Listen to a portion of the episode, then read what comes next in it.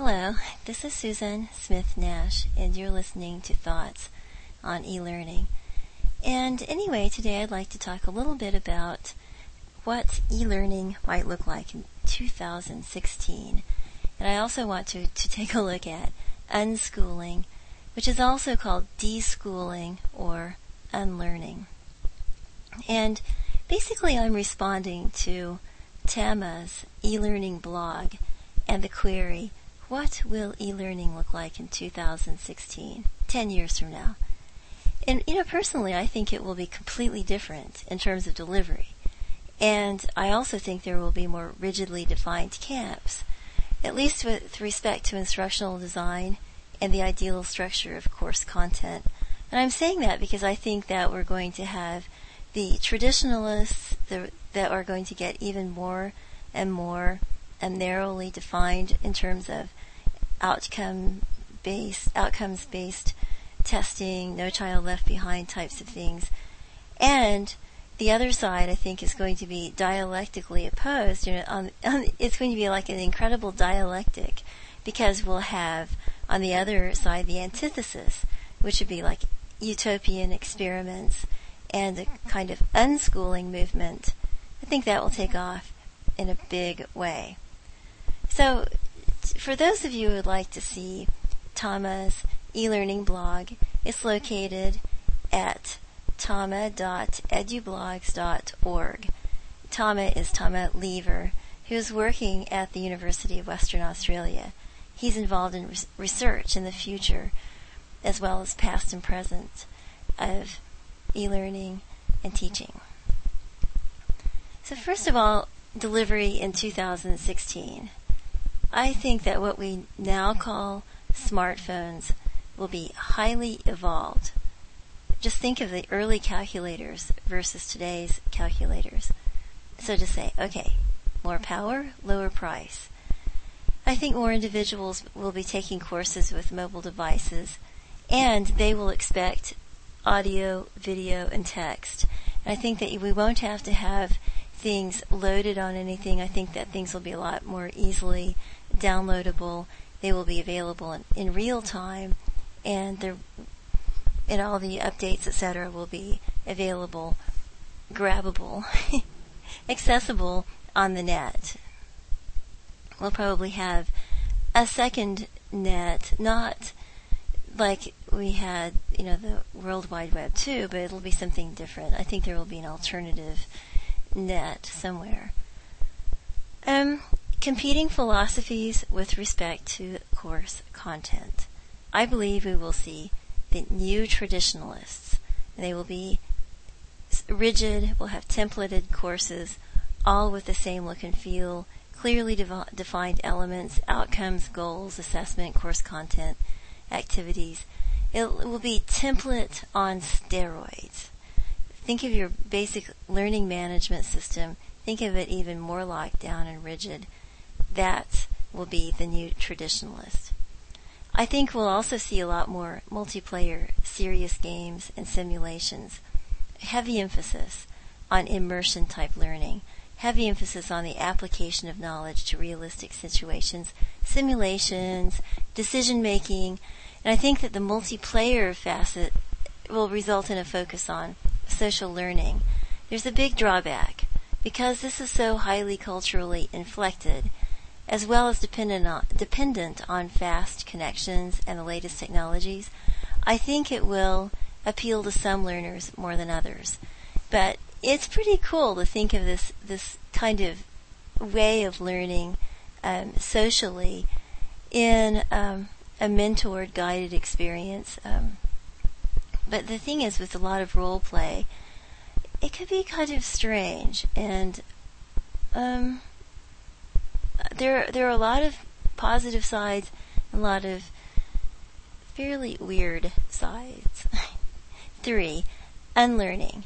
This is going to be huge in the future, and I think it's going to be um, a result of a backlash that will form in response to what is considered to be a rigidity of course content delivery and organization. And, you know, needless to say, it's a response to No Child Left Behind and the people who have found that that is not accommodating to all cultural groups or in, individuals with diverse learning styles.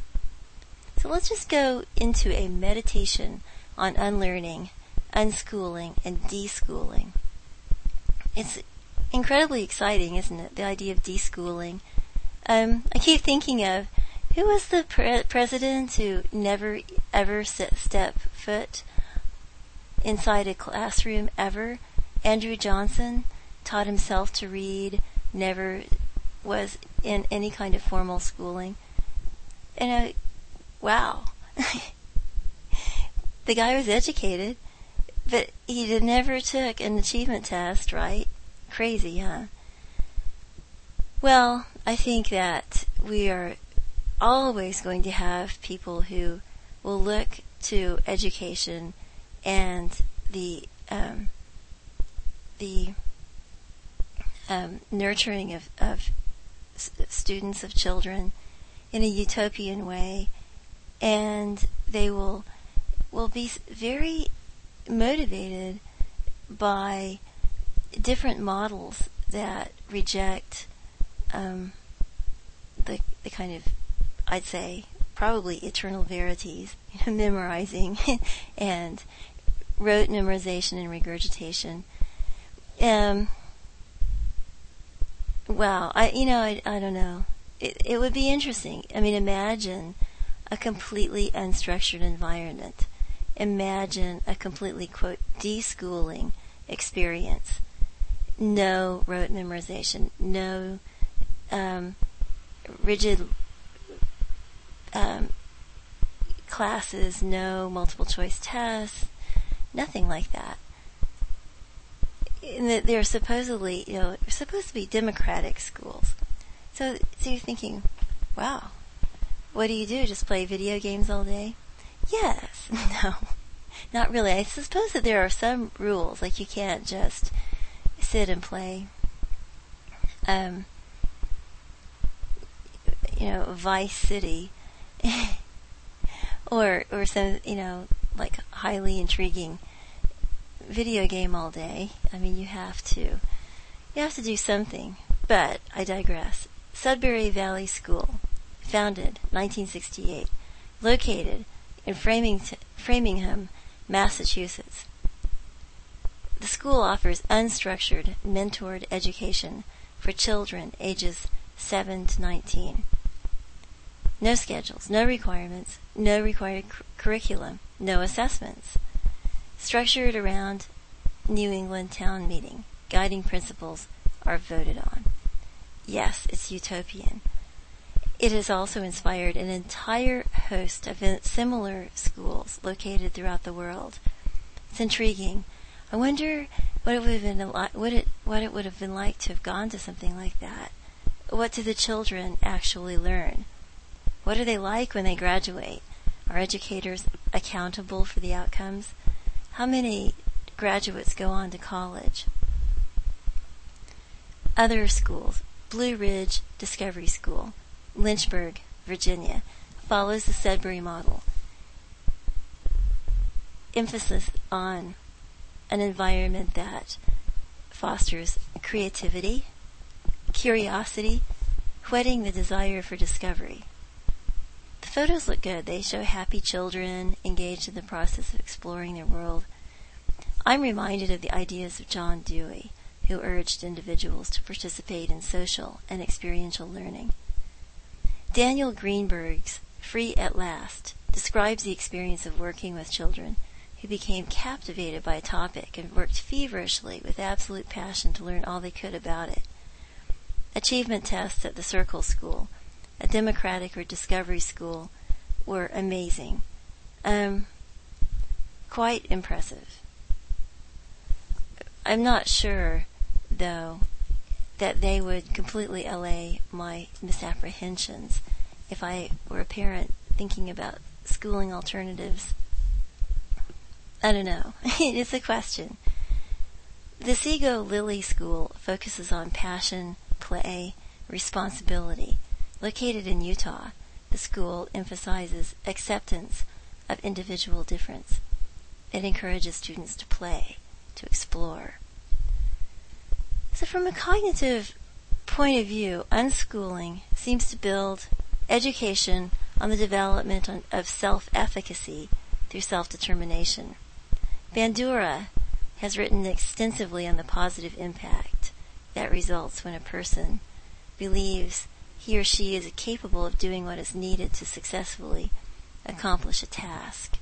Self determination is fostered through choice and the freedom to align one's interests with their activities.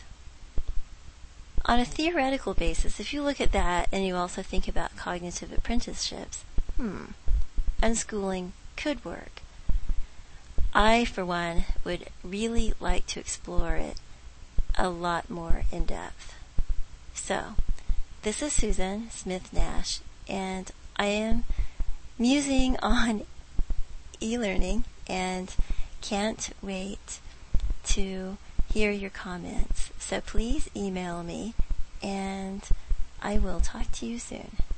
Thank you very much for listening.